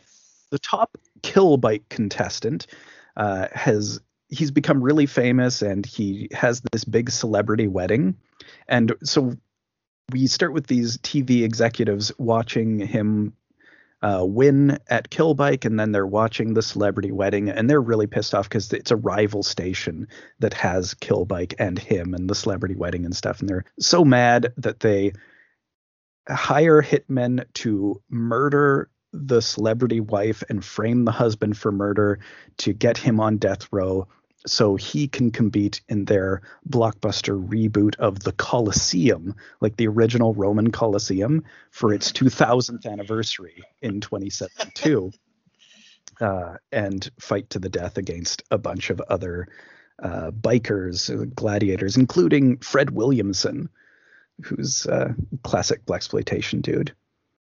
And, and what was this called? Oh, That's I see. Warriors of the Year 2072. So That's interesting because I couldn't find the thumbnail at first because the thumbnail for the box art doesn't say that anywhere. yeah, there's it, it's known by a number of different names, uh, as a lot of these tend to be. Right.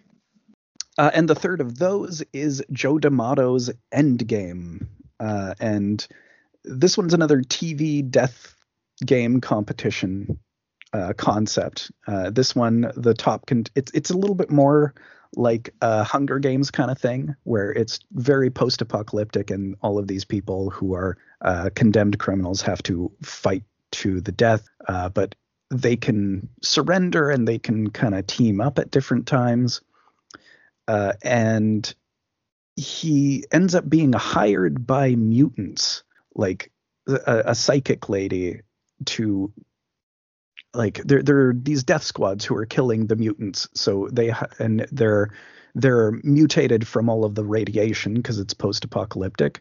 Right. Uh, right. And there are both mutants who have telekinetic and telepathic powers, and they're the good mutants. But there's also mutants who are regressives, and they're animal mutants. So they'll have like pig snouts or uh, giraffe ears or things like that. or rhino nose.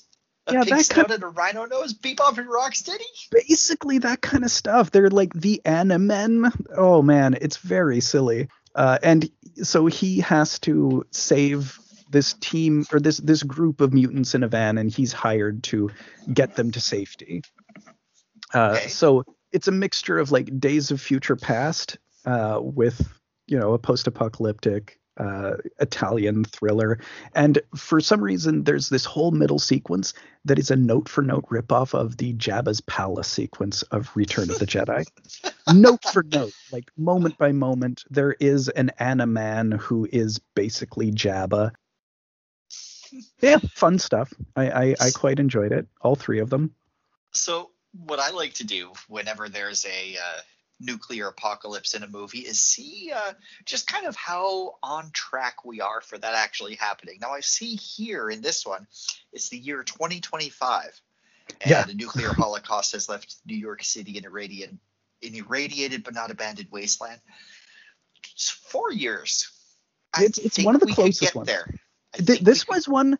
There were a few things when I was watching. Is like, I this feels uh, uh, upsettingly prescient that it's 2025, and there were a few things that they say at the beginning. Is like, "Nah, that sounds like now. Oh no. there there are a handful of things. Uh, so yeah, the all three of those were honestly a whole lot of fun. Uh, quite crazy. All right. Uh, so I also watched two movies from the Carpenter stacks. Uh, so sort of a paired group. I watched The Fog, uh, which is the next one that was technically in the stacks. This is, I would say, it's definitely a step down from the first three.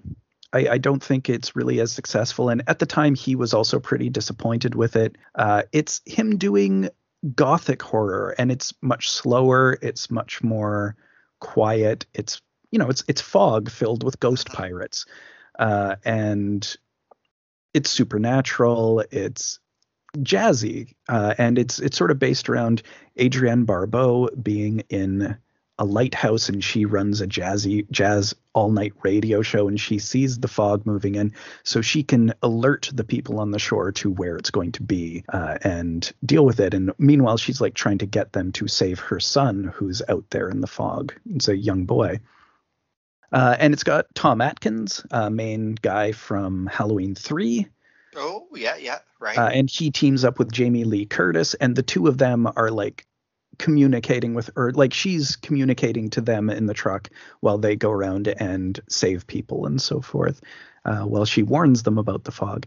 And it's loose. It's a little bit silly compared to the other ones. It's not quite as good but it's fun. Uh, it's a pretty good time uh, and I, I paired that with Someone's Watching Me, which is the first of two TV movies John Carpenter did in the late 70s.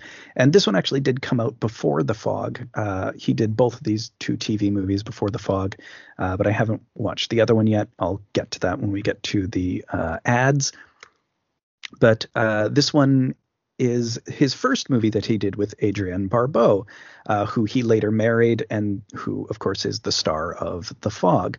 Uh, she's not the star of the TV movie. Uh, it's Lauren Hutton, and it's just a stalker movie, sort of. Uh, it's it's a movie about this lady who moves to LA because she has to get out of where she was working before because she's dealing with sexual harassment, and then she comes to LA and there's someone stalking her. It's very much a movie about sexual harassment, and John Carpenter doing this movie is like, hey men, could you maybe just fucking chill?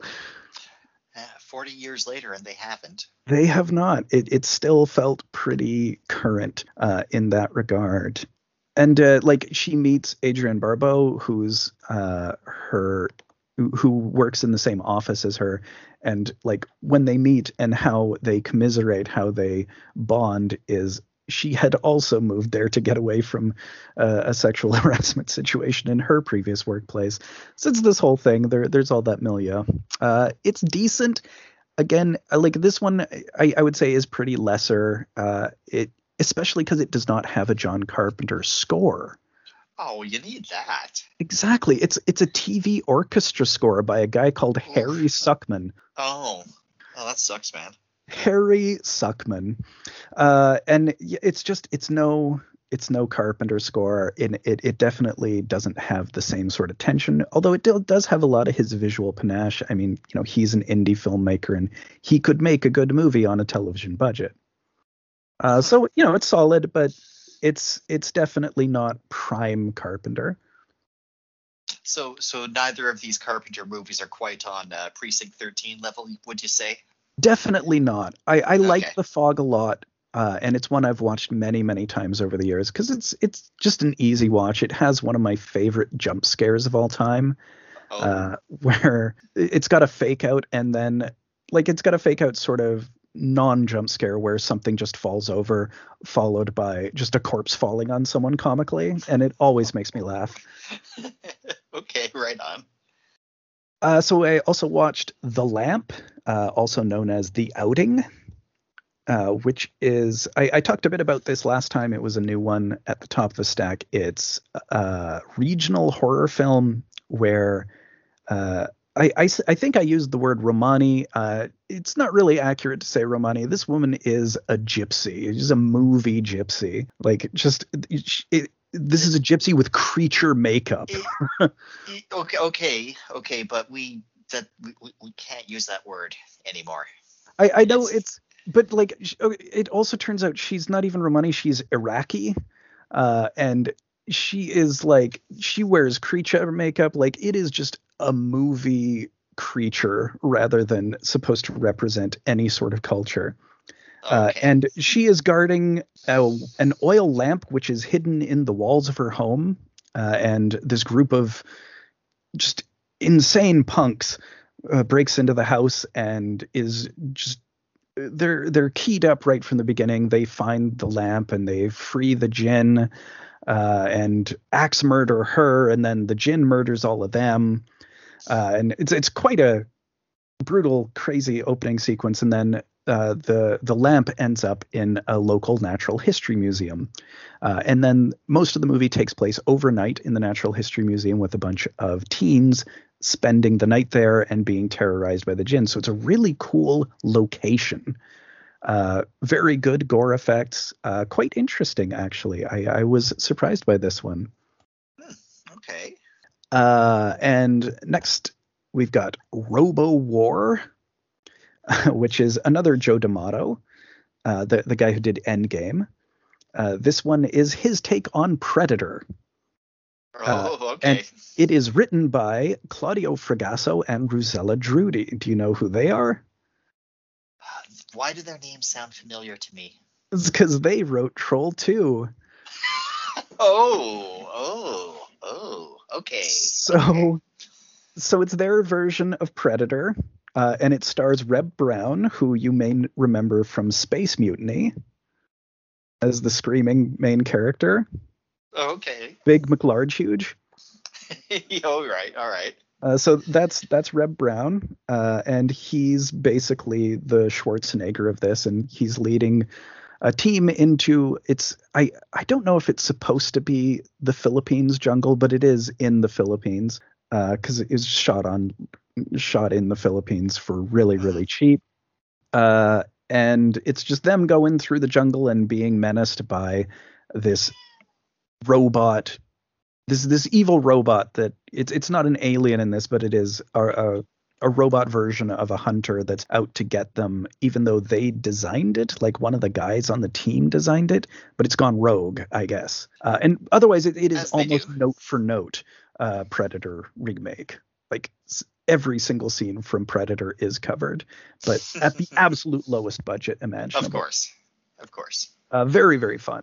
Uh, has a really hilarious 80s power ballad closing, too. Nice.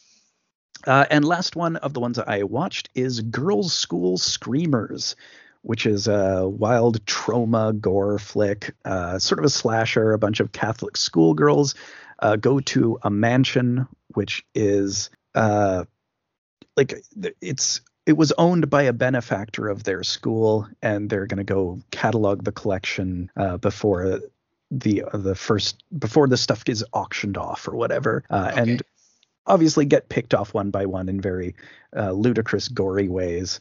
Uh, so pretty basic supernatural slasher.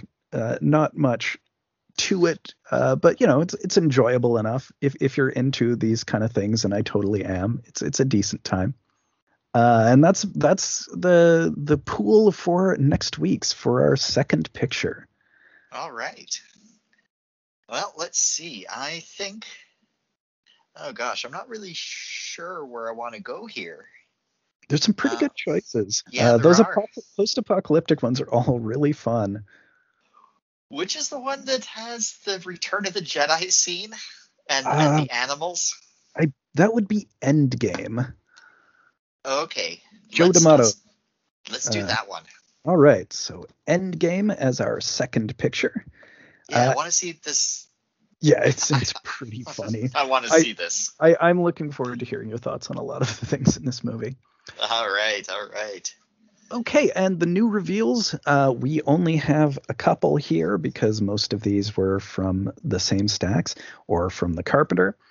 Uh, so from the Carpenter stack, we've got sort of two additions that I'll talk about because I'm going to definitely watch both of these in the next week. Uh, so from the main line, we've got Escape from New York.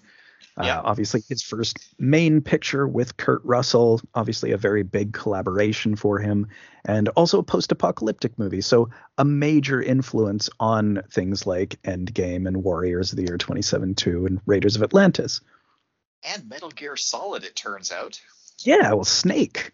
Uh, Snake, Snake, Snake is basically he just is Snake. Yeah. basically well a little different. They, they they do some things with Solid Snake later on, but Yeah. they start out the same way. Right. I mean, it's clear initially that Snake was directly based on Snake Plissken. Uh, have you seen he Escape from New York? Yes, I have. Okay. So yeah, you know, goddamn Oh, yeah. classic, Stone Cold it's classic. it's a good one. Yeah.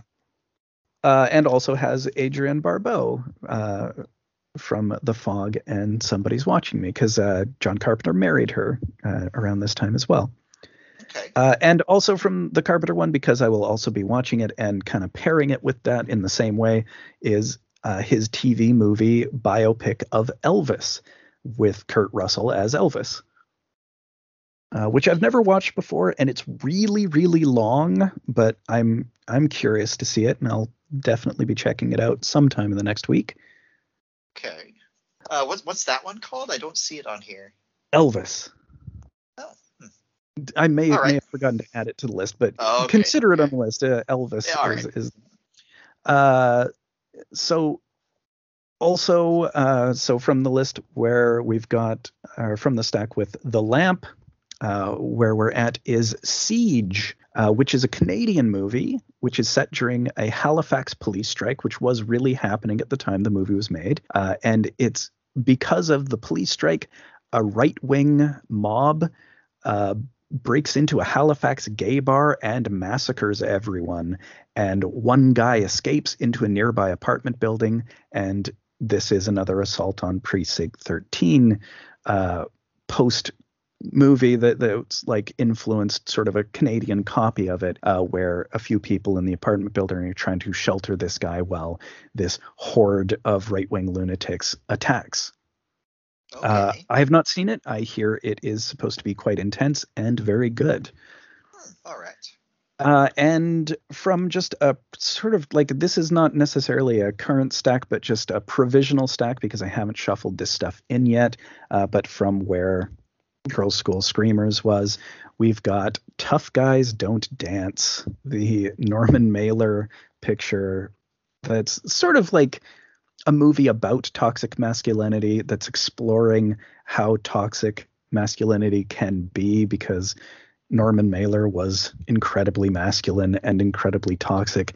And it's completely unself aware about it, despite Oh. being completely about it. It's so bizarre. It's famously the oh man, oh god, oh man, oh god movie. Okay. Okay.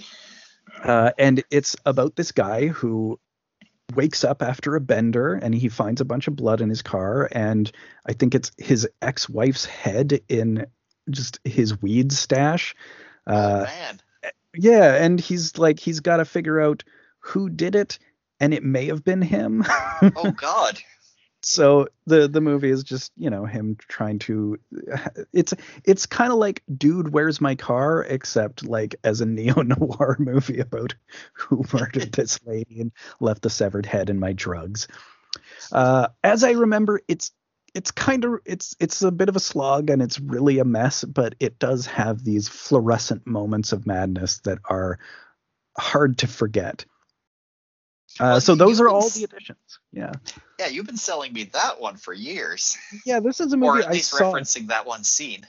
Yeah, I mean that one scene is so iconic, uh, and there there's just a lot of stuff in it that it's like I can't believe someone made this movie, uh, and it is completely baffling, but it's it's fascinating. Like not necessarily a fun watch, and I I don't know if I'd necessarily recommend it, but there isn't really anything else like it for sure. All right. So those are all of the ads. Uh, what do you what do you figure for our main next week picture? Well, let's see. Um, last time we went with something that was near the top of the list, Indeed. or near-ish in the first few rows at least. Yeah. Um, I don't usually go with something that was added to the list the same week, but uh, I I kind of got to see this Oh God, Oh Man movie. I got to know the context. I just Alrighty. Yeah. Tough guys don't dance. I'm in. We uh, we've been talking about at least that one scene for years and years and years. Totally, and, I and never is knew what it was about.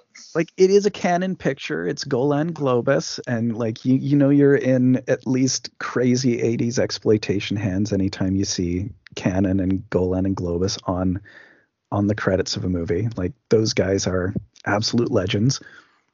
Uh, and yeah, uh, I I really like. So this is the new Vinegar Syndrome release that just came out, uh, and I'm just gonna go to the back because it has critics are raving, and it it it has a bunch of actual quotes uh, and it it vacillates between positive quotes and negative quotes uh, and this was in the original trailer for the film which uh, is on the disc i think and is a must watch uh, when when you, before you watch the movie because it doesn't spoil anything. It's just norman mailer reading negative press and you should totally see it.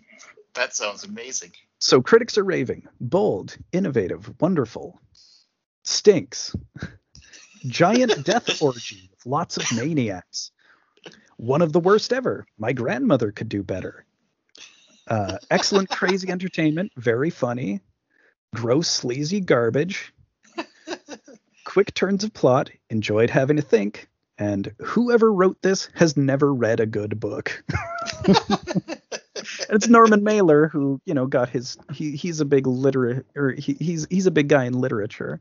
Yeah. He he was one of the big uh counterculture voices of the post-war. All right, so next week uh join us as we discuss Tough Guys Don't Dance and Joe D'Amato's Endgame. Uh I'm looking thanks. forward to it. yeah, I think this will be a lot of fun. Uh thanks so much for listening everybody as always. See you later.